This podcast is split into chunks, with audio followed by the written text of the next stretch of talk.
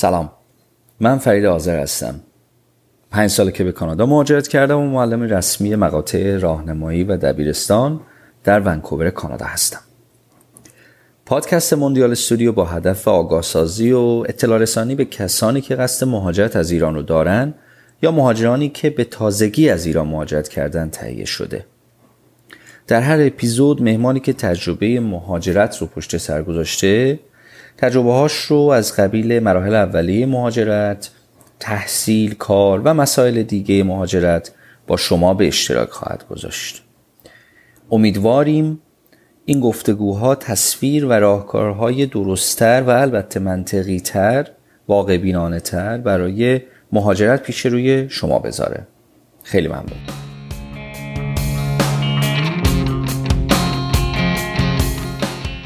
سلام زهره وقتت بخیر.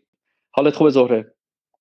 سلام آقا فرید ممنونم از شما که منو دعوت کردید. بله من عالیم. خیلی ممنون. وقت شما هم بخیر باشه. متشکرم. خوشحالم که دارم با شما صحبت می‌کنم. ممنونم. مرسی. مطمئنم گفتگویی خواهد بود که دوستان خیلی بتونن ازش استفاده کنن چون ما قبلا ما هم صحبت کردیم. بکگراند تو رو تا حدودی من می‌دونم. ولی اگر میشه یه مختصری از background خودت زهره به ما بگو. ممنونم. ممنونم از شما. بله من زهره حسن نجات هستم و در حال حاضر در دانشگاه رایرسون مشغول position postdoc هستم توی رشته کارآفرینی یا entrepreneurship و توی ایران یه مقدار مسیر تحصیلم خیلی پرپیچ و خم و پیچیده بوده. ولی لیسانسم و دانشگاه ارومیه ادبیات انگلیسی خوندم. بعد تغییر رشته دادم. رفتم به سمت گروه مدیریت توی فوق لیسانس بله. و مدیریت کارآفرینی دانشگاه تهران قبول شدم توی ارشد. و بلافاصله بعدش هم دکترای همونجا. و زمانی که دکترامو داشتم میخوندم اومدم کانادا برای فرصت مطالعاتی و بله. کووید شد و دیگه نتونستم برگردم. فعلا اینجا هستم و از همینجا من فارغ تحصیل شدم دفاع کردم و کار دکترام تموم شد در واقع. چقدر جالب. یعنی وقتی که کانادا بودی دف... توی ایران دفاع کردی؟ بله من کانادا بودم و به صورت virtual با جلسه دفاع من برگزار شد. حدود 8 9 ماه پیش اوایل بله. قرنطینه بود. دیگه من نتونستم برگردم ایران که اونجا دفاعمو انجام بدم. به خاطر همین با موافقت اساتیدم توی ایران من جلسه دفاعمو اینجوری برگزار کردم و البته قبل از اینکه دفاع بکنم من position postdoc اینجا گرفته بودم و مشغول بودم. چون طبق قوانین دولت کانادا کسی که در واقع دم دفاع هستش و آخرای فارغ تحصیلیشه می‌تونه اقدام بکنه برای پستاک که من چهار پنج ماه قبل از اینکه دفاع بکنم من پستاک اینجا گرفته بودم. درسته درسته. من هر مدل مجازی شنیده بودم از جلسات و ازدواج و اینا ولی این اولین بار دفاع مجازی میشنوم. خیلی خیلی خیلی جالبه. چطور بود این تجربه دفاع مجازی؟ خیلی جالبه برای من. بله اتفاقا برای دانشگاه تهرانم اولین پروژه من بودم یه جورای اولین کسی که دفاع مجازی داشت من بودم. کلا یه مقداری برای اولین تجربه سخت بود. ولی بله. خب یکی از کارشناسای فنی دانشکده به صورت تمام وقت پشتیبانی کردن جلسه رو. ضمن اینکه من یک استادی هم خب توی کانادا داشتم. ایشون هم قرار بود که ویرچوال باشن. و یکی بله. از اساتید منم باز از اساتید دانشگاه تهران ایشون هم امریکا تشریف داشتن. به خاطر همین یه جورایی من کانادا دو نفرمون کانادا بودیم. یه نفر آمریکا بود. سه چهار نفرم ایران بودن ولی اونا هم باز تو شهرهای مختلف بودن. یعنی استاد داور من مثلا از دانشگاه مازندران بودن. بعد دیگه به خاطر همین دیدن که اصلا این امکان نداره. یعنی هیچ جوره هیچ جمع نمیشه این جمع. و اینکه خب کووید و قرنطینه دانشگاه تعطیل دیگه موافقت کردن که دیگه همه به صورت ویرچوال جمع بشیم و من پرزنت کردم و بعد دیگه از روم رفتم بیرون نمره رو تصمیم گرفتن دوباره اومدم داخل روم نمره رو اعلام کردن.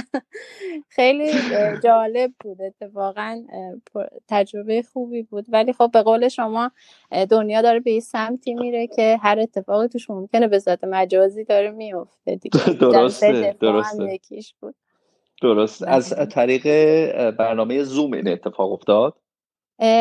نه خیر راستش دانشگاه تهران یک پلتفرمی دارن برای کلاس های مجازیشون داخل اون پلتفرم برگزار شد. چقدر جالب بله، چقدر. جالب. مشکل آی پی ایران و خارج ایران هم نبود دیگه. به هیچ از... نه. چقدر جالب چقدر جالب. خیلی اسموت و خیلی راحت رفت. گفتم چون یکی از کارشناسای فنی دانشکدم در واقع پشتیبان بودن. بله. قبل جلسه هم باز با هماهنگی ها انجام شده بود همه لینک داشتن پسپورت داشتن خیلی خوب پیش رفت. اتفاقا بعد از من دیگه فکر می‌کنم همه جلسات دفاع یعنی اینجوری برگزار شد حتی ایران بودن. بله. پس زهره اسمت ثبت شد توی تاریخ دفاع های مجازی توی کتاب گینس 2020 که فکر کنم خیلی رکورد قرار ثبت بشه فکر کنم اینم واقعا می‌تونی خودت رو ثبت کنی چون من خیلی با academia درگیر هستم و دفاع مجازی از ایران نشنیده بودم تا حالا. و شما خودت هم میگین که نفر اول هستید و دستت در نکنه دستشون هم در نکنه. جلسه هم ریکورد کردین دیگه درسته؟ چون بله. خیلی راحت میشه ریکورد کن. به به خوش به حالتون. خوش. خب اولا که تبریک عرض می‌کنم.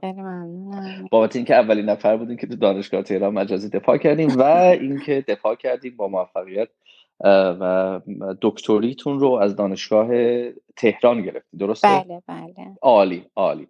خب زهر برگردیم یه ده سال یه پنج سال عقبتر.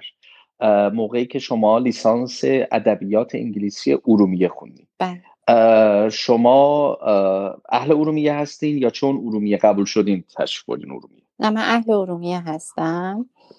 خیلی ولی حالا اونم گفتم یه ذره پرپیچ و اون پیچ اولش رو نگفتم که قبل از رشته ادبیات انگلیسی من مهندسی کشاورزی قبول شده بودم. بعد رفتم چقدر به هم ربط دارن ظهر این دوتا دقیقا. رفتم که چون من سه بار تغییر رشته دادم یعنی اینجوری شده که مهندسی کشاورزی رو یک ترم خوندم دیدم که نمی‌تونم یعنی اصلا فیلد من نیست. و بلا فاصله یعنی همون ترم اول من اقدام کردم برای تغییر رشته. چون زبانم خوب بود. من از بچگی کلاس زبان می‌رفتم. گفتم که اوکی من توی کنکور 96 درصد اون موقع من زبان زده بودم.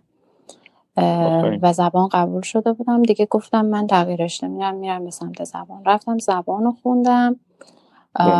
بعد چهار سال البته من همون موقع توی 18 سالگی جذب یک آموزشگاه خیلی کوچیکی شدم توی همون ارومیه و بله. تدریس می‌کردم.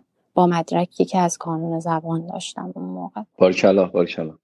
بعد کار تدریس دیگه برای من تا به لیسانسم تموم بشه خیلی حالت تکراری پیدا کردن که من توی هر رده سنی درس دادم. از بچه مثلا چهار پنج ساله من شاگرد داشتم تا دانشجوهای بزرگ. یه جورایی سال آخر آخرای لیسانسم دیگه من از کار تدریس زبان اشباه شدم و شروع کردم هر چقدر در مورد زبان تحقیق کردم دیدم که آخرش تدریسه و ولو اینکه من دکترا هم تو این رشته بگیرم باز فقط باید تدریس بکنم. و اونجا بود که من زبان بیشتر به عنوان یک ابزار دیدم که در کنار چیز دیگه جلوه بیشتری نشون میده تا اینکه من بخوام به عنوان یک رشته ادامه بدمش. حالا خیلی از دوستام همون موقع ادامه دادن خیلی از موفقتر از منن ولی من یه مقداری مسیرم رو عوض کردم. در صورت اومدم فیلد مدیریت رو انتخاب کردم برای بله. ارشد و رفتم کنکور مدیریت دادم و یک سال تقریبا من پشت این کنکور بودم و اینکه درسای چهار سال لیسانس مدیریت و من باید کلش رو میخوندم یه جورایی. خودت نشستی خونده اینا رو. بله ولی خب زبان باز خیلی کمکم کرد چون ضریب زبان سه بود توی کنکور ارشد. من مثلا درسای دیگر رو شاید درصد معمولی بود ولی زبان باز اونجا 80 خورده درصد زدم و رتبه من بالا اومد و من تونستم دانشگاه تهران حتی قبول شم که خودم اصلا باور نمی کردم اون موقع. بعد دیگه اومدم دانشگاه تهران بله رشته کارآفرینی هیچ شناختی ازش نداشتم ولی وقتی وارد شدم فهمیدم که چقدر رشته جذابیه و تا الانم درگیرشم دیگه. خیلی عالی خیلی عالی. وقتی درصدها رو دقیقا یادت هست نشون میده که خیلی آدم باهوشی هستی و حافظه کوتاه مدت و دراز مدت خوبی داری. چون داری میگی 86 زدم 96 زدم پس لیاقت داشتی که دانشگاه تهران قبول شی و قبول شدی. و بعد از ارومیه نقل مکان کردی رفتی تهران. شروع کردی رشته کارشناسی ارشد مدی... کارآفرینی درسته؟ بله مدیریت کارآفرینی. مدیریت کارآفرینی. بله. بسیار خوب. برای من سوال هست. من وقتی می‌خوام اینو تبدیل به انگلیسی کنم مدیریت کارآفرینی چی هست؟ معادلش داریم همچنین؟ یعنی entrepreneurial management داریم؟ والا اینو چون اون سالی هم که وارد شدیم من تقریبا دومی یا سومی ورودی بودم و خیلی جدیده کلا هم توی دنیا جدیده هم توی ایران جدیده. اون بله. موقع که ما وارد شدیم اسمش مدیریت کارآفرینی بود. بعدها کلمه مدیریت رو ازش برداشتن و فقط کارآفرینی شد. و الان توی همه جای دنیا به اسم entrepreneurship میشناسنش. و گرایش های مختلف پیدا کرده. الان مثلا من خودم توی PhD گرایشم technological entrepreneurship بود. حالا بله. حوزه tech داره حوزه توریسم داره SME یا مثلا small business management داره گرایش های مختلف داره ولی من تکنولوژی بودم. درسته بله. درسته. خیلی مال مرسی مدیریت ازش حذف شده چون خیلی confusing بود. درسته بله. درسته درسته. بسیار خوب متوجه شدم. خب وقتی که اومدی تهران یعنی رفتی تهران و شروع کردی به رشته حالا مدیریت کارآفرینی خوندن هنوز هم داشتی درس می‌دادی زبان درسته؟ چون هنوز به مقطعی نرسیده بودی که بتونی از اون رشته کارآفرینی امرار معاش کنی. بله من تا همون موقعی که کانادا بیام تدریس می‌کردم. کانون زبان ایران بودم. بله. ولی خب این دو، یک علت اصلیش این بود که اون fluency زبان رو بهم کمک می‌کرد. چون مجبور بودم که سر کلاس که می‌رفتم خب بالاخره چهار پنج ساعت در هفته من فقط انگلیسی صحبت کردن خیلی کمک می‌کرد که اون fluency در واقع speech رو حفظ کنم و بله. یادم نره یا موقع حرف زدن دچار تپق نشم اینو به این خاطر من به عنوان کار part time حفظ کرده بودم همیشه در کنار دانشجو بودنم ولی چرا شرکت هایی هم بودن که من بهشون join شدم مثلا بله. کار حالا marketing مشاوره marketing مشاوره فروش بله. برنامه نویسی فروش یه سری کارهای این مدلی هم انجام دادم. ولی اینکه خودم بخوام business خودم رو داشته باشم نه نشد. هیچ وقت کارآفرینی نکردم به اون صورت. درسته. البته به اون صورت گفتی خودت و تا حالا. بله. تا حالا کارآفرینی نکردی ولی خب حالا تو ادامه بحث میریم ببینیم که چه پلن هایی چه برنامه هایی داری. خب کمی در مورد این رشته کارآفرینی که تو دانشگاه تهران خوندی به ما بگو. ظهر اون چیزی بود که تصوری که ازش داشتی برآورده شد انتظاراتت برآورده شد آیا منابع منابع به روز رسیده شده بودند؟ استادها آیا اطلاعاتشون اطلاعات روز دنیا بود؟ نبود. کمی از دوره کارشناسی ارشد بی زحمت به ما مرسی. خواهش می‌کنم. راستش من همونجور که عرض کردم خدمتتون یه مقداری سیستم کنکور ایران خیلی اینجوری نیستش که آدم واقعا صد درصد مطمئن باشه که اون چیزی که می‌خواد و بهش می‌رسه. من موقعی که کنکور مدیریت شرکت کردم هفت تا گرایش مدیریت وجود داشت. مدیریت بازرگانی صنعتی دولتی کارآفرینی هم جز یکی از اونها بود. و من با توجه به اینکه تغییر رشته بودم از یه رشته دیگه اومده بودم شاید خیلی رتبم مثلا بالا نشد که من آسترین جا و بهترین رشته رو قبول بشم. ورود من به رشته کارآفرینی شاید خیلی اتفاقی بود و بدون هیچ شناخت قبلی. ولی بعد از اینکه من وارد شدم متوجه شدم که حتی دانشکده کارآفرینی قبلا با دانشکده مدیریت دانشگاه تهران یکی بودن ولی بعدا جدا شدن به خاطر تفاوت‌های خیلی زیادی که این رشته با سایر رشته گروه مدیریت داره. چون که خیلی ابعادش گسترده تره و شاید یکی از این در واقع این ابعاد گستردش هم حسنشه هم نقطه ضعفشه. به خاطر اینکه ما وقتی که در مورد کارآفرینی صحبت می‌کنیم هم در مورد فرهنگ جامعه می‌تونیم صحبت کنیم اینکه چه عوامل اجتماعی توش تاثیر دارن. هم می‌تونیم توی کانتکست اقتصاد ببینیم که چجوری اقتصاد رو تحت تاثیر قرار میده. هم از بود روانشناسی میشه دید که کارآفرین ها چه ویژگی هایی دارن چجوری از سایر بقیه افراد متمایزن. و همه اینها در واقع شاخه های مختلف رشته کارآفرینی که اون زمان شاید به عنوان یک رشته نوپا خیلی هنوز جا داره. یعنی هنوزم نوپاست. من ورودی سال 87 بودم توی ایران برای ارشد. و یه مقداری این باعث شده بود که خب تمرکز کم بود. اینکه واقعا شاید خیلی از اساتید ما هم نمی‌دونستن که کجا می‌خوان روی کدوم نقشش می‌خوان متمرکز بشن یا اساتیدمون از بکگراند های مختلفی بودن. ما اساتیدی داشتیم که از دانشکده اقتصاد بودن اساتیدی داشتیم که از دانشکده جامعه شناسی بودن از دانشکده روانشناسی استاد داشتیم. یعنی اینجوری بود. و همین چیز بودنش یعنی multidisciplinary بودنش و اینکه field های مختلف و از هر کدوم ما یه ذره نگاه می کردیم بهش برای من خیلی جذاب بود. چون من حس می کردم که هم دارم یه ذره می‌فهمم که جامعه شناسی یعنی چی یه ذره می‌فهمم که روان شناسی یعنی چی یه ذره میرم توی های اقتصادی وارد میشم.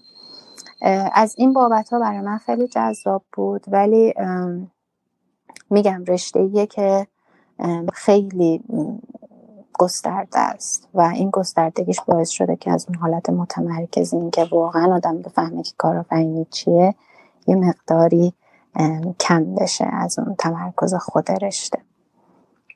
درسته درسته.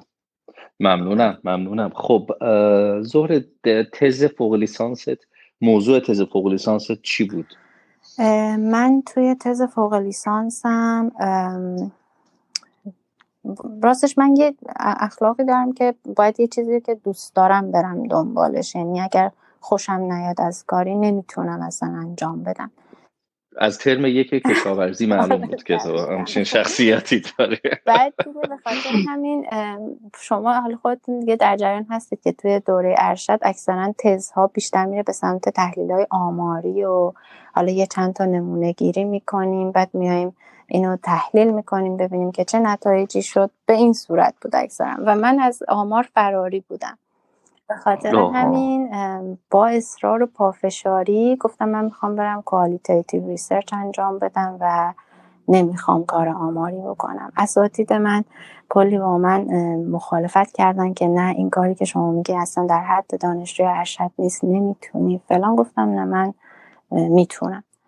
و اهمیت تحقیق کیفی هنوز مطرح نشده بود فکر بله و من می‌خواستم در این حد نه در این حد می‌خواستم چیز کنم که مثلا تئوری ها رو بشینم بررسی بکنم. اوه. بعد فقط به خاطر اینکه اس انجام بدی در اینکه من اس رو نمی‌خواستم. مثلا حاضرم نبودم یاد بگیرم. ببینم که اصلا چیه واقعا. بعد دیگه استادم گفتن که okay. گفتن خب زبانش خوبه میشه مقاله رو می‌خونه می‌نویسه مشکلی نیست. و من سه تا تئوری بارز کارآفرینی رو مقایسه کردم توی کار ارشدم که بسیار کار سنگینی بود. و بعد به این نتیجه رسیدی که کاش همون SPSS رو یاد می‌گرفتی دقیقا خیلی راحت تر بود. فوقش مثلا سخت پرسشنامه باید جمع می‌کردم بعد میشستم اونا رو آنالیز می‌کردم. یه بله. فصل در موردش مینوشتم و تموم می‌شد پایان نامه. درسته ولی خب اینم یه جور دیگه به من کمک کرد حالا میگم چجوری اوکی حالا ادامه میدیم این رو. خب زهره موقعی که فوق لیسانس رو دفاع کردی و تموم شد مطمئنم که حضورت تو بازار مخصوصا احساس می‌کنم البته به من بگو اگه اشتباه می‌کنم استارتاپ ایران چون مثلا حدود مثلا برمیگرده به 8 سال پیش 9 سال پیش یواش یواش موج استارتاپ ها توی ایران داشت بیشتر می‌شد و شروع می‌شد. حضورت فکر می‌کنم که یواش یواش داشت پررنگ می‌شد شناخته شده بودی با چند تا شرکت کار کرده بودی. چطور شد که به سمت دکترا رفتی؟ یعنی تو یه جایی می‌خواستی بری practice انجام بدی بری وارد market بشی خودت شاید کارآفرینی انجام بدی. از یه سمتی می‌خواستی این مسیر تئوریایی که بررسی کرده بودی رو ادامه بدی. این دوراهی رو یه خورده بیشتر برای ما توضیح بده بی زحمت اگر بوده دوراهی. بله بود دوراهی اتفاقا خیلی عجیبی بود. من همون سال 2011 موقعی که در واقع ارشدم رو تمام کردم از یکی از دانشگاه های انگلیس پذیرش داشتم و قصدم این بود که برم از ایران. منتها بنا به دلایلی نشد و این برنامه به هم خورد. و من با خودم گفته بودم که من توی ایران دیگه درس نمی‌خونم چون سر پایین نامه ارشدم واقعا اذیت شدم. و قرار نبود من هیچ وقت دیگه توی ایران درس بخونم. گفتم یا میرم کار می‌کنم یا اینکه از ایران میرم اگه بخوام درس بخونم.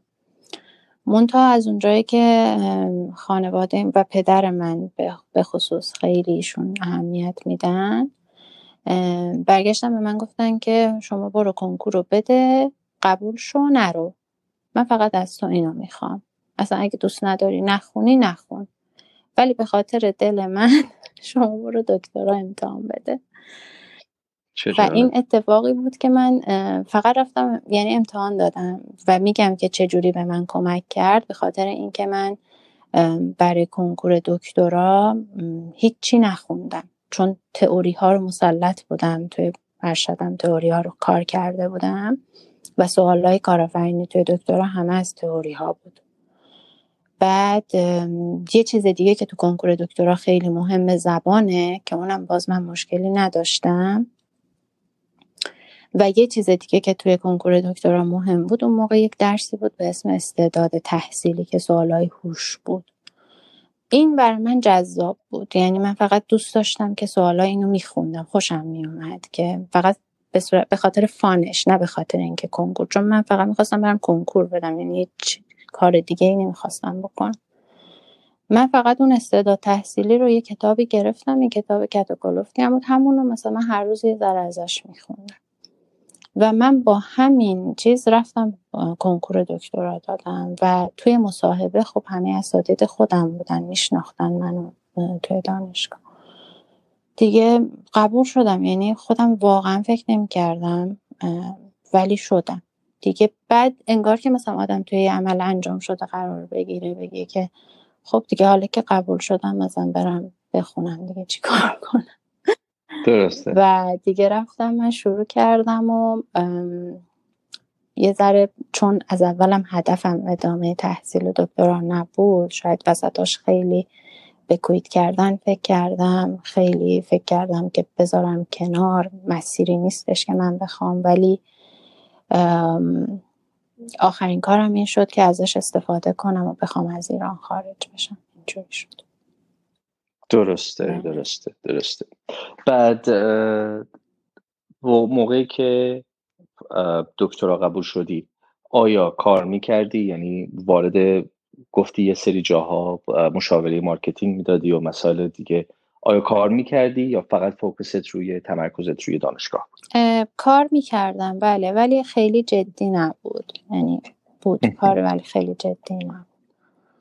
درست بله. درست بعد میشه در مورد تز دکتریت کمی برای ما بگی؟ یعنی من از تز دکتریت می‌خوام اون زمینه تحقیقت رو بیشتر بدونیم. بله. بعد تز دکترام هم اینجوری شد که یه جورایی باز من همون موضوعی که باید علاقه داشته باشم اومد وسط و من یه سری علاقه مندی های شخصی پیدا کردم سری مطالعات فلسفه و معنویت و اینا می‌کردم و خیلی علاقه داشتم. یه جورایی متوجه شدم که حین تمرینات mindfulness که خودم انجام می‌دادم و مدیتیشن می‌کردم یه ذره هوشیاری من بالا می‌رفت. اینو تو کتابای فلسفی هم خوندم. یه کانسپتی ما توی کارآفرینی داریم به اسم هوشیاری کارآفرینانه یعنی entrepreneurial alertness. اینکه چی میشه که یک سری آدم ها نسبت به محیطشون هوشیارترن نسبت به بقیه فرصت ها رو بهتر می‌بینن. من اومدم از این قضیه استفاده کردم و گفتم که من می‌خوام روی هوشیاری کارآفرینانه کار کنم. با اساتیدم مطرح کردم پروپوزال رو دادم و قبول شد. به سختی ولی قبول شد.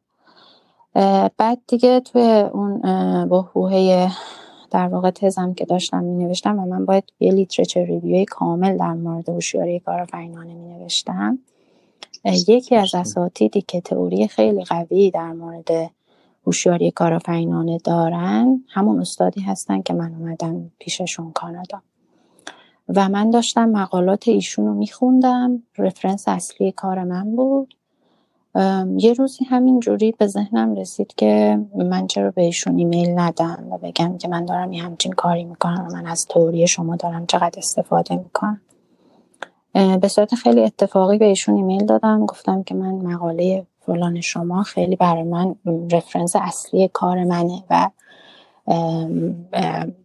و حتی یه بلوف هم زدم گفتم که من دوست دارم که بیام کانادا اگه بشه مثلا این research رو با شما ادامه بدم. و من fund دارم. که اون موقع هنوز نمی‌دونستم اصلا fund دارم ندارم. ولی خب گفتم بذار موضوع پول رو مطرح نکنم که این استاد نگه که مثلا من grant ندارم و نمی‌تونم دانشجو بگیرم. گفتم فوقش یا fund رو می‌گیرم یا با هزینه شخصی میرم. ولی من اینو اینجوری مطرح کنم. که من به ایشون اینجوری گفتم گفتم که من fund دارم و می‌تونم بیام پیش شما. اگه شما موافقت کنید بیام research کنم. که من شب این ایمیل رو زدم صبح پا شدم دیدم ایشون به من جواب داده گفته بله okay ه. شما فقط سری document برای من بفرست. و من در خودم تو شوک بودم که چجوری مثلا به اولین استادی که ایمیل زدم اصلا بدون برنامه قبلی یعنی من واقعا قصد فرصت مطالعاتی رفتنم نداشتم یه جورایی. همین جوری گفتم بگم ببینم چی میگن. بعد دیگه با ترس و لرز رفتم پیش استاد راهنمام توی ایران. گفتم آقای دکتر بله. من حالا تو کارم هم عقب بودم. مثلا پایین من پیش نمی‌رفت. استاد هر روز داره قر می‌زنه که داری چی کار می‌کنی؟ خانم مثلا نشد این, این جمع, جمع نشد فلان نشد. خلاص رفتم گفتم آقای دکتر من یه کاری مثلا اینجوری حالا من و اینا. گفتش که خب چی؟ گفتم هیچی من با یه استادی توی کانادا صحبت کردم ایشون مقاله صاحب این مقاله و این تئوری. گفتن که اوکی هن که من برم پیششون. استاد من بیشتر از من خوشحال شدم واقعا. یعنی اصلا اون لحظه رو یادم نمیره. گفتش که من چرا نباید بذارم که تو بری؟ برو هر جور که حمایت و کار از من لازم باشه من هستم. آفرین.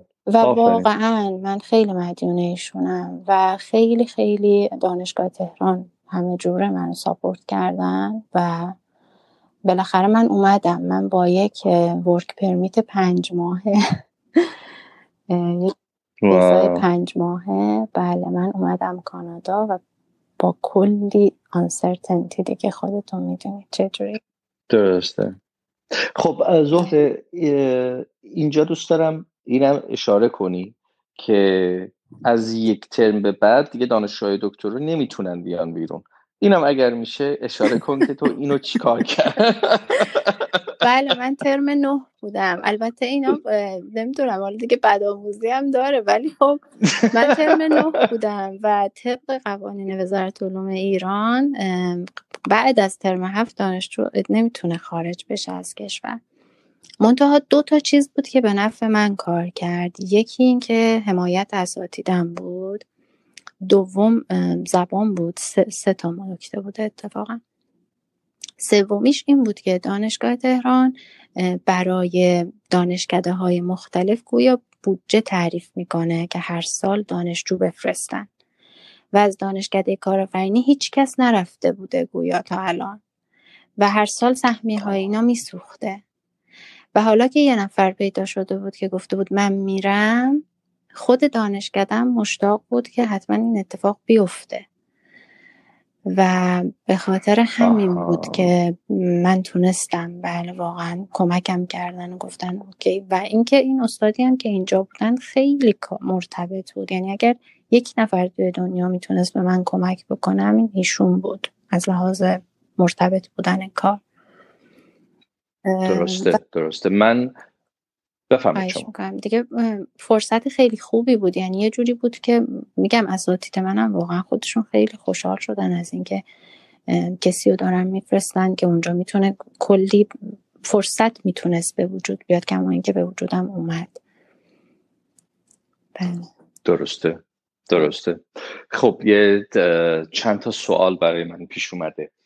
اولا اینکه رشته ای مثل این رشته که انقدر رشته جهانی هست یعنی رشته حتی ما یه سری رشته ها داریم مثلا مطالعات اسلامی مطالعات ایران مطالعات باستانشناسی که خب خیلی محدود تره ولی رشته ای مثل کارآفرینی و مدیریت رشته های بسیار جهانی هستند چطور قبل شما تو دانشگاه تهران دانشگاه تهران کسی نخواسته از دانشکده کارآفرینی وصل بشه برای فرصت مطالعاتی و پستاک به بیرون ایران. خب علتش همون ترم هفته.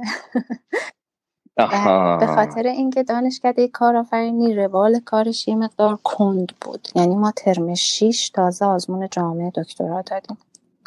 بعد از ترم 6 تازه شما باید پروپوزال تصویب کنید. و طبق قوانین دانشجو باید تا ترم هفت هم پروپوزالش تصویب شده باشه هم آزمون جامعش رو داده باشه همه کارش رو باید کرده باشه که بتونه خارج بشه. و متاسفانه طبق روال کاری دانشکده کارآفرینی ما تا قبل از ترم هشت کسی نبود که پروپوزال تصویب کرده باشه. و به این صورت بود که من خودم با ترس و لز رفتم پیش استادم. یعنی اصلا نبود. یعنی شامل ما نمی‌شد. طبق اون نامه که خودشون داده بودن شامل من نمی‌شد. چون خودشون گفته بودن که باید قبل از ترم هفت خارج بشه. ولی چون روال کارشون هم کن بود خب من تونستم توجیه کنم و استدلال بیارم که شما بودید که ترم شیش از مازمون جامعه گرفتید. و یه مقداری به این صورت شد. علتش اینه واقعا که کسی نیومده بود بیرون از اون دانشکده تا قبل از من. متوجه شدم. ولی خب شما یا بانی خیر شدی البته. بانی شر نیست بانی. دیگه بله. جدی؟ آفرین. اینم یه رکورد دیگه. پس شد فعلا دو تا رکورد توی گینس داری برای 2020 خب خیلی هم عالی. زهره دوست داری اسم استادی که توی entrepreneur entrepreneur alertness گفتی بله، درسته؟ بله. هوشیاری کارآفرین. هوشیاری کارآفرینانه. هوشیاری کارآفرینانه. که برای خودش یه reference یه توی کانادا. اسمش رو بگی. بله آقای دکتر دیو والیر هستن. ایشون بله دیو والیر هستند که توی دانشگاه بله. رایرسون بله. تورنتو. و شما الان توی رایرسون تورنتو بله. هستید. خب بیایم برسیم به رایرسون. کمی از رایرسون به ما بگو. آیا اون انتظاراتی که داشتی از استاد از فضا امکاناتی که به شما برای فرصت مطالعاتی دادن و یه سری نکات خیلی خوب و رنگین کمانی یه سری هم نکاتی که به نظر تو می‌تونه بهتر باشه رو برای ما بگو. والا بله حتما. من گفتم که با work permit اومدم. این نکته رو اشاره کنم که فکر می‌کنم حالا چون بعد از من چند نفر دیگه هم فرصت مطالعاتی اومدن بعضیا با student visa اومدن بعضیا با work permit. برای من نمی‌دونم دانشگاه رایرسون روی چه حسابی اصرار داشت که من حتما work permit apply کنم. من خودم چیزی که کشف کردم فکر می‌کنم علتش این بود که کسایی که از ایران بورس داشتن اونا ورک پرمیت می‌گرفتن. کسایی که بورس نتونسته بودن بگیرن به اونا استودنت ویزا می‌دادن. آها شما از دانشگاه بله تهران بورس گرفتیم بله. بعد که دیگه من اومدم کانادا و ویزای من شد یک ویزای پنج ماه. یعنی من نوامبر وارد کانادا شدم اپریل ویزای من تموم می‌شد. ولی اینجا که ما اومدیم دانشگاه رایرسون برای هر research ی یک research ethic board دارن. یعنی شما هر بله. تحقیقی بخواید انجام بدید باید از لحاظ ethical و اخلاقی این تایید بشه توی اون کمیته. و خود این پروسه بله. نزدیک مثلا سه ماه طول می‌کشه.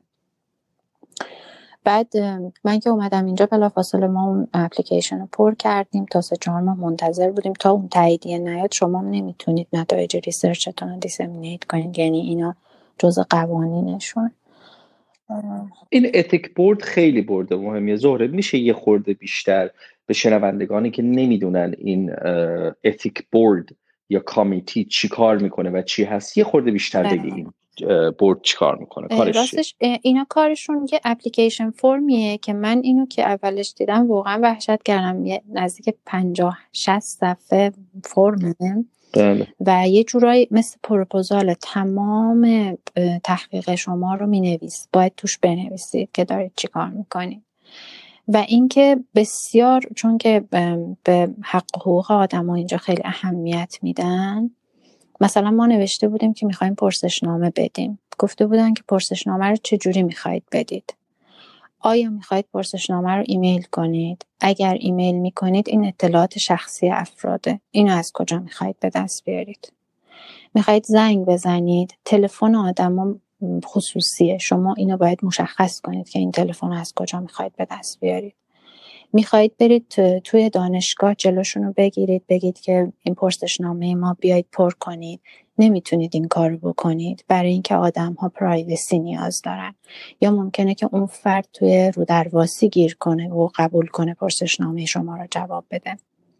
یعنی یک پروسه هستش که تک تک اینها رو باید براشون توضیح ما می‌دادیم که البته خب کسایی که اینجا ریسرچ انجام میدن و استاد من می‌دونن که باید چه جوری جواب بدن ولی برای من خیلی عجیب بود چون ما توی ایران نداشتیم این که بله. ما مثلا اونجا خب پرسشنامه می‌خواستیم پخش کنیم. توی دانشکده به هر کی که می‌دیدیم می‌دادیم می‌گفتیم خب اینو لطفا برای ما پر کنید یا ایمیل می‌کردیم. به هر طریق این کار انجام می‌شد. ولی اینجا اینجوری نیستش.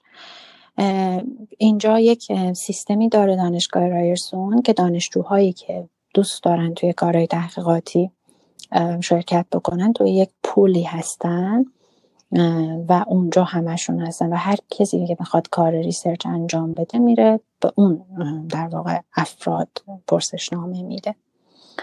در هر صورت توی اون application form در مورد همه اینها سوال پرسیده میشه. حالا مثلا ما رشتمون medical نبود ولی کسایی که مثلا با بیمارستان و بیمار بچه سر و کار دارن مثلا بیشتر در مورد بچه ها میپرسیدن که آیا research تون در مورد بچه هاست نخیر آیا مثلا محیط عمومی بله. هستش؟ تو محیط خصوصی می‌خواید بشین؟ حتی مثلا در مورد storage data شما بعد از اینکه مثلا مصاحبه می‌خواید بکنید بعد اینو کجا می‌خواید نگه دارید؟ چجوری می‌خواید این data رو نگه دارید؟ بعد ما مثلا نوشتیم که توی کامپیوتر اون کامپیوتر کجاست؟ بله توی office دانشگاه رایرسون. یا مثلا بعد اگه رو کاغذه چه مدت می‌خواید اینو نگه دارید؟ حتی مثلا از شما تعهد می‌گیرن که شما نوشتید دو سال ما می‌خوایم اینو نگه داریم. بعد از دو سال حتما باید این کاغذ ها شرد بشه. همه رو باید پاره کنید رنده کنید و بریزید دو اطلاعات شخصی هیچ کس مثلا هیچ جا نباید پخش بشه. یعنی خیلی پیچیده بود برای من. و اینو که ما میفرستیم مثلا دو ماه سه ماه طول می‌کشه که اونا ریویو کنن اون کمیته و همیشه هم ایراد می‌گیرن. دوباره یه سری ایراد می‌گیرن میگن اینجاشو اینجاشو اینا رو درست آره ما توی مکگیل به این کمیته می‌گفتیم حراست. یعنی واقعا مثل حالا ما رشتهمون آموزش هم بود. یادم من تحقیقا باید می‌رفتم از مدرسه از بچه ها عکس می‌گرفتم. دیگه تو خودت می‌دونی دیگه از بچه ها بخوای عکس بگیری اصلا فکرش هم نکن از بچه ها عکس بگیری. از پشت قرار شد عکس بگیریم سر کلاس بچه ها دارن درس میدن و کاملا مات باشه اون تصویر. بله بله میفرمودین. همون حراست. بله. حالا بچه ها که دارن گوش می‌کنن نمی‌دونن این چیه خلاصه اینکه آره من با همون ویزای پنج ماه اومدم ولی پنج ماهش رفت به همین کارا. دیگه ما, تمدید کردیم. استاد من دوباره به نام invitation مجدد نوشتن که بله این کار طول کشید ما نیاز به تمدید داریم. خلاصه سرتون رو درد نیارم. من این work permit پنج ماه رو یه سه چهار باری تمدید کردم. نیاز نبود از کانادا خارج شی برای تمدید work permit نبود. درسته. حتی نیاز نبود بری مرز آمریکا و برگردی تو یعنی یه exit پس شما داخل کانادا یعنی تو تورنتو work permit تون بله تمدید می‌شد. هر بار که در واقع نزدیک expire ش بود یعنی یه ماه قبل از expire بله. حتما باید دوباره اپلیکیشن بفرستیم.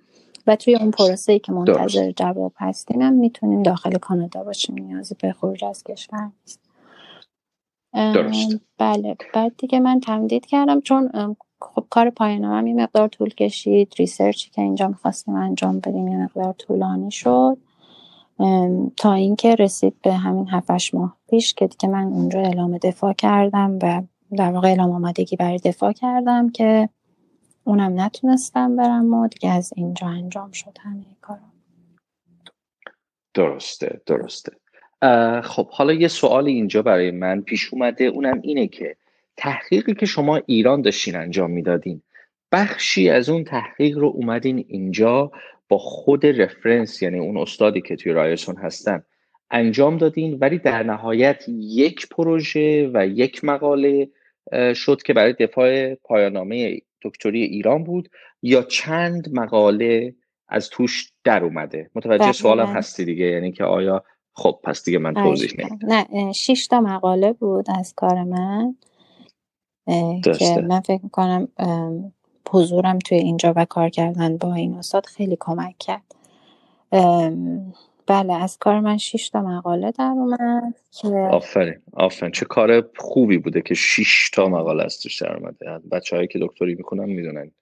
یه دونه در آوردن هم البته خب دو کنفرانسی بود ولی بازم خب در واقع بله, بله. و اینکه برای طبق قوانین دانشگاه تهران من باید دو تا مقاله می داشتم که می‌تونستم دفاع کنم. دو تا از مقاله هم با اسم اساتید ایرانم بود. بقیهش رو با استاد کانادایی کار کردم. خیلی عالی. تجربه کار کردن با استاد کانادایی چطوره؟ چون یه ضرب مسئله هست میگه البته ضرب مسئله که چه ارز کنم میگن که آدمای بزرگ از دور بزرگ به نظر می‌رسن. نزدیکشون که میشی یه کوچولو کوچیک میشن. این اتفاق که برای تو نیفتاد. خیلی بزرگتر از حتی اونی هم هستن که من از دور میدیم. یعنی به به واقعا برای من تجربه خیلی خوبه چقدر من درس از این پروفسور یاد گرفتم چقدر ایشون بزرگوار هستن و همون مباحث معنوی و mindfulness و اینا که من بهش علاقه داشتم ایشون اصلا اینجا تدریس می‌کنن. trainer هستن. mindfulness هم تدریس می‌کنن و برای من علاوه بر یعنی کار research و استادی همه اینا به یه طرف بود. کارکتر خود ایشون خیلی فراتر بود از اون چیزی که من دیده بودم یا میشناختم. و اینکه تجربه کار کردن با ایشون هم یه مقداری نمی‌دونم توی ایران چجوریه که کار خیلی پیش نمیره. واقعا هنوز من اینو آرزه یابی نکردم. من شاید تو ایران مثلا همه به من می‌گفتن تو همه فاکتورها رو داری زبانت خوبه نمی‌دونم بلدی. ولی من یه دونه مقاله تو ایران نداشتم. ولی اینجا که اومدم اصلا متفاوت شد کار نمی‌دونم آدم انگار مثلا و اینکه مهمترین نکته که من اینجا دیدم این بود که دست من خیلی باز بود. یعنی این استاد بزرگترین درسی که به من دادن این بود که به من نمی‌گفتن چیکار بکن چیکار نکن. یعنی منی که هیچی بلد نبودم انقدر به من بها دادن انقدر ارزش قائل بودن. هر چی که من می نوشتم می گفت چقدر خوب آفرین اینجاشون بس اینجوری می‌تونیم بکنیم. این خیلی متفاوته با اینکه شما یه کاری بکنید و همه بگن این چیه. من خودم بله. چون سالها معلم بودم همیشه تو کانون زبانم که شاگردان بودم همیشه می‌گفتم می‌گفتم که شما لازم نیست که به بچه همه چی رو بگید مو به مو یاد بدید. یه ذره بهش موتیویشن بدی خودش میره دنبالش. کما که من می‌دیدم مثلا شاگردای من می‌رفتن چیزایی کارایی می‌کردن میآوردن که اصلا من خودم تعجب می‌کردم. و این اتفاقی بود که برای خود من توی اینجا افتاد. یعنی استادی داشتم که اصلا به من نگفتش که این کار بکن یا نکن. به چشم همکار منو دیدن نه به چشم دانشجو. و اینکه یه همکاری اتفاق افتاد بیشتر تا این حالت اینکه مثلا سوپروایزر من باشن و بگن که حتما باید این مسیر رو بری یا حتما باید اینجوری باشه. و اونجا بود که من یاد گرفتم که کار research چقدر می‌تونه گسترده باشه. یعنی شما هر چیزی که توی مغزتون میگذره هر ایده ای که دارید و اگر پیاده کنید براش در واقع توجیهش کنید که چرا این ایده منطقی به نظر میاد یه مقدارم دلیل براش برید اون کار publish میشه. در که توی ایران یه ذره دیدگاه ها متفاوت تره مثلا فرق می‌کنه کن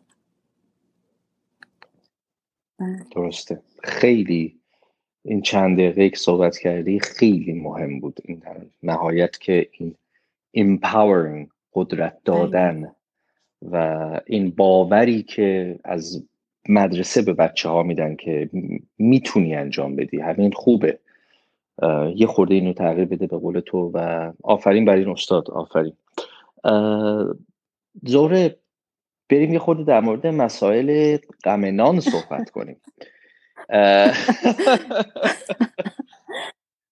خب این خنده میگه اصلا صحبت نکن چرا؟ اتفاقا دغدغه همه هست. یعنی بله چرا که نه؟ چون همه کسایی که می‌خوان بیان که موقعی هستش که آدم فکر می‌کنه که بله من دارم میرم به یه کشور خیلی خوب و خدا رو شکر و فرصتی پیش اومد. همه اینا هست. یعنی من هیچ وقت ناشکری نمی کنم خیلی خیلی از این اتفاقی که مسیری که توی زندگی برام باز شده خوشحالم ولی واقعا سختی های خودشو داره. به خصوص کیس من که خب خیلی از کسایی که مهاجرت می‌کنن میان اینجا پی آر دارن چه می‌دونم اجازه کار دارن هر کاری بخوام می‌تونن بکنن. دیگه جزو آدم های این شهرن. ولی برای من اینجوری نبود. من با یک ویزای پنج ماه اومده بودم. پنج ماه طول کشید که من اصلا بدونم تو این شهر چه خبره. اصلا تورنتو هم شهریه که حالا تهران مثلا می‌بینید کوه داره شمالش و جنوبش مشخصه. یا شما برج میلاد و مثلا می‌تونی علامت گذاری کنی کوه ها رو علامت گذاری کنی بگی دارم میرم به سمت شمال الان. تورنتو اصلا اونجوری نیست. خیلی فلته. و من چند بار مثلا اتوبوس که سوار می شدم به سمت ساوت و نورت و اشتباه می رفتم نمیفهمیدم الان کجام دقیقا. خیلی طول می‌کشه. حتی من یادم هفته اول که اومده بودم اینجا منزل یکی از اقوام بودم یه هفته. و شب گریه کردم. گفتم من اصلا نمی‌تونم توی این جامعه بمونم. انقدر برای من پیچیده بود همه چی. ولی خب دیگه بله. من با یه مقدار پول شخصی و یه مقدار فاندی که از ایران داشتم اومده بودم ولی بله. خب اینجا اساتید گرانت می‌گیرن برای پروژه که انجام میدن و تمام اون مقاله هایی که من با اون استاد کار کردم گرانت داشتن و ایشون یه مقدارش رو مثلا بر خودشون برمی داشتن یه مقدارش رو به من می‌دادن یعنی و, و چون ورک پرمیت داشتم آها این ورک پرمیت رو برای این من می‌خواستم تاکید کنم روش که چقدر تاثیر می‌ذاره روی موقعیت آدم توی اینجا. چون من با ورک پرمیت بودم اجازه داشتم که اینجا حقوق بگیرم. و این خیلی کمک کرد. درست. اگه استودنت ویزا بودین بله حتی نمی‌تونست. استودنت ویزا خیلی سخت داره چون شما حتی دانشجوی اینجا هم نیستین. یعنی کسی که دانشجوی خود مثلا دانشگاه کانادایی باز اون 20 ساعت در هفته رو می‌تونه کار کنه. ولی من حتی بله. کارت دانشجوی اینجا هم نداشتم. من به عنوان ویزیتور بودم visiting student visiting researcher بودم یه جورایی. ولی برای اون استاد خودم کار کردم. استاد دیگه ای بود که مثلا پروژه دیگه ای داشت grant گرفته بود. برای ایشون part time کار کردم research assistant شدم. مثلا برای اونا مصاحبه هاشون انجام دادم دیتاشون آنالیز کردم. همه این کارا رو انجام دادم. دیگه به شرایط استیبلی رسیدم. درسته درسته. خب خیلی هم عالی. یواش یواش داره داستان زهره کامل میشه. از ارومیه شروع کردیم تا رسیدیم به تورنتو و رایرسون. من یکی دو تا سوال دیگه هم دارم. می‌دونم که آخر وقت تو توی تورنتو هستش و نمی‌خوام بیشتر از این خستت کنم. زهره شما وقتی از ایران بورس میشین برای فرصت مطالعاتی تعهدی به دانشگاه و دانشکده دارین که چند سال بعد اون تعهد عملی بشه. درسته بله. آیا؟ بله. درسته. پس این تعهد شما برگشتن و تدریس در دانشگاه دانشکده مدیریت دانشگاه تهران من تعهد تدریس نداشتم نه فقط در این بود که باید برمیگشتم و مبلغ بورسی رو که گرفته بودم و تصویه حساب می‌کردم درسته آیا تصمیم داری برگردی؟ من دیگه تص... تصویه حساب نمی‌دونی تصفیه حساب کردی آها پس عطایش را به لقایش بخشیدی و خب خب پس دیگه تعهدی به دانشگاه تهران نداری. تعهدی ندارم. و پس پس خودت رو بخشی از دانشگاه رایرسون می‌بینی احساس می‌کنم. که بله مسیرم اینجا ادامه بدم انشالله. خب خیلی هم عالی خیلی هم عالی. بهت هر تصمیمی که گرفتی تبریک عرض می‌کنم و امیدوارم که تو تصمیمت خوشحال باشی. خب پس الان تحقیقی داری می‌کنی توی رایرسون؟ چقدر بعد تموم میشه؟ آیا الان درس مطمئنا فکر کنم TA هستی یا شاید هم خودت الان assistant professor هستی اونجا توی رایرسون. الان position توی رایرسون چی هست و خودت رو کجا می‌بینی تو یه چند سال اخیر؟ من توی دانشگاه رایرسون الان با یکی از اساتید اونجا postdoc گرفتم. position م postdoc هست. و بله. کارم research ه. و research مون هم ایشون صاحب یک مؤسسه تحقیقاتی هستن که از که هفتاد نفر researcher برای ایشون کار می‌کنن. research بله. چه مؤسسه بزرگی من از از قوی ترین بله. اساتید دانشگاه رایرسون هستم و حوزه کاری ما هم بیشتر کارآفرینی زنان هست. یعنی توسعه کارآفرینی زنان و کارآفرینی مهاجرها توی کانادا. درسته. توی چند ماه اخیر بیشتر کارمون رفت به سمت اینکه کووید چه تاثیری داشت روی کارآفرینی زنها و در واقع حالا پیپر می نویسیم این این مؤسسه که من باش کار می‌کنم خیلی با سازمان های دولتی در تماسن سیاست گذاری ها رو صحبت می‌کنن. به عنوان یکی از مؤسسه های تحقیقاتی مهمه توی کانادا هستن.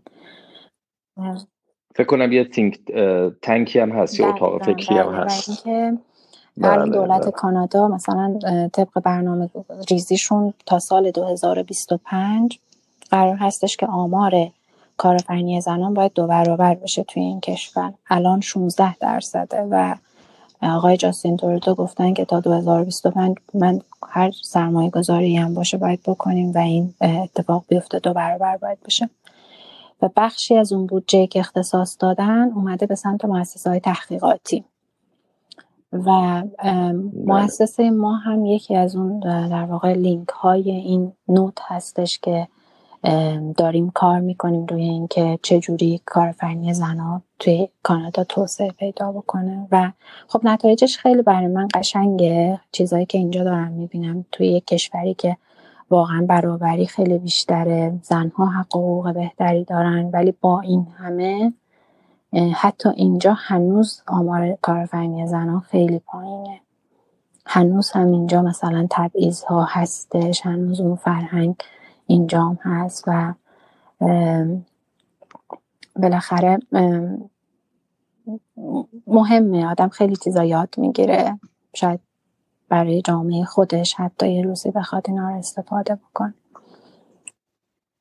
درسته درسته. زهره از قسمت entrepreneurial اینتلیجنس بود؟ اگر اشتباه نکنم. alertness.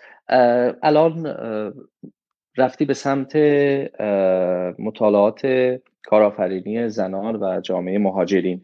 آیا اون پروژت رو می‌خوای کتابی بکنی؟ کتابی شده اونو ادامه میدی یا نه؟ اون چپتر بسته, نه بسته شده؟ نشده. اونم سر جای خودش هست برای اینکه خب ما الان داریم یه اسکیل طراحی می‌کنیم برای سنجش هوشیاری کارآفرینانه.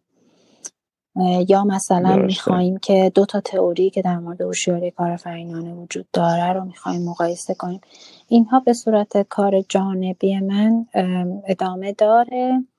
ولی خب کاری که الان دارم بابتش پی میشم و در واقع هشت ساعت کارم رو انجام میدم. field ش بیشتر رفته به سمت diversity groups یعنی زنان مهاجرا و این, و این سمت هستش. خیلی عالی.